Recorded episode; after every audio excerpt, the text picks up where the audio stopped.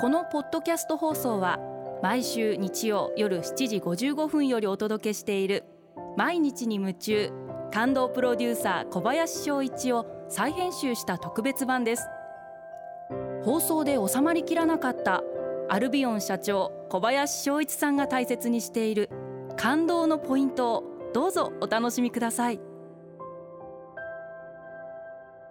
アルビオンの小林翔一です。挑戦しやすい環境って感動じゃないですか？えー、いよいよ4月から、えー、新年度が始まりました。皆様新たな気持ちで臨まれてるんじゃないかな、えー、そんな風に考えてます。うちのアルビオンという会社で言ってみればやっぱりいかに挑戦しやすい環境を私が作ってあげられるか。皆さんがいろんなことにあれやってみたいと思ったらやれる環境にしてあげられるか。まあそういう管理職をいかに自分が育てるか。そこがポイントじゃないかな。そんな風に考えています。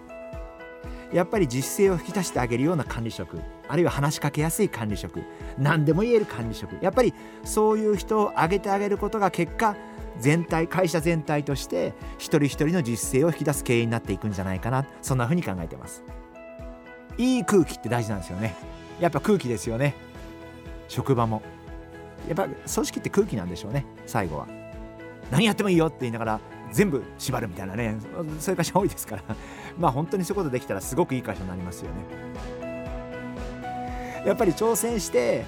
自分で取り入れたものそれはやっぱ最後まで残っていくものでやっぱり自分が好きなものだったりとかあるいは仕事として絶対必要なものだったりとかっていうことがあってでも片側で挑戦してやめることがあるっていうことも当たり前だと思ってやっていくことが大事なんじゃないかな。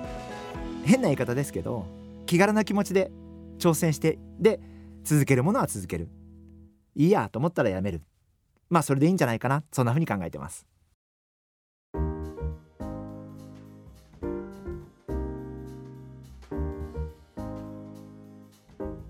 今回はこちらのメッセージをご紹介させていただきます。小牧さん女性の方ですね。ありがとうございます。このところ心が疲れているのか鈍っているのか涙を流したことがありません。楽しい嬉しい美味しい悲しいという気持ちはあれど感動したとかジーンときたということが本当に思い当たらなく映画を見ても音楽を聴いても泣けたことがありません。どうやったらそういった気持ちになれるのか。感受性を磨くにはどうしたらいいか知りたいです。あの小牧さんってきっとすごく冷静でいい意味で物事を冷静に見れる方だと思うんであのそういう方もすごく大切だと思います。やっぱりあんまりこう盛り上がるメンバーばっかりの中で仕事してるとなんかもちろんプラスのストロークばっかりになっていいと思うんですけどなんかあんまりそこで能天気に盛り上がるだけで終わってもいけないんで、まあ、こういうふうに冷静に物事を見られる方もすごく大事なんじゃないかな。まずはそんな風に感じます。まあ例えばなんですけど今コロナ禍でこういう想像もつかないことが起きると当たり前の生活当たり前のことが当たり前じゃなくなる時代時があって私はやっぱそういう時に感じるのは当たり前の生活ってすごいありがたいなっていうことをすごく感じます。で何が言いたいかっていうと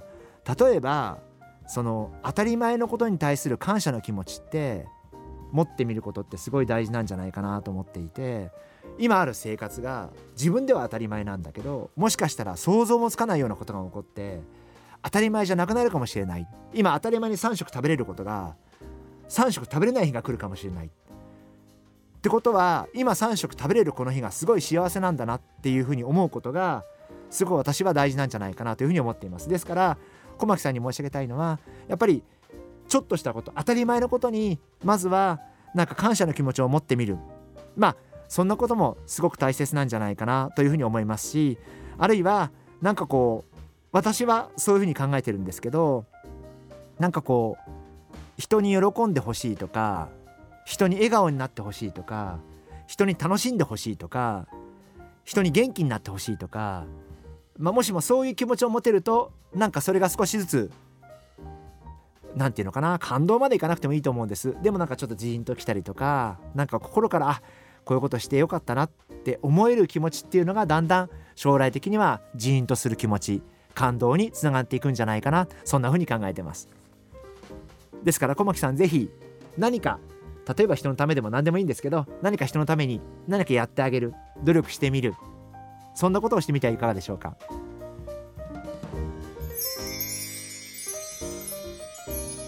毎日に夢中。感動プロデューサー小林翔一ではあなたからの仕事のお悩みを受け付けています。番組ホームページにあるメッセージフォームから送ってください。お送りいただいた方の中から抽選でアルビオン化粧品のロングセラー化粧水薬用スキンコンディショナーエッセンシャルとソープをセットでプレゼントいたします。たくさんのメッセージをお待ちしています。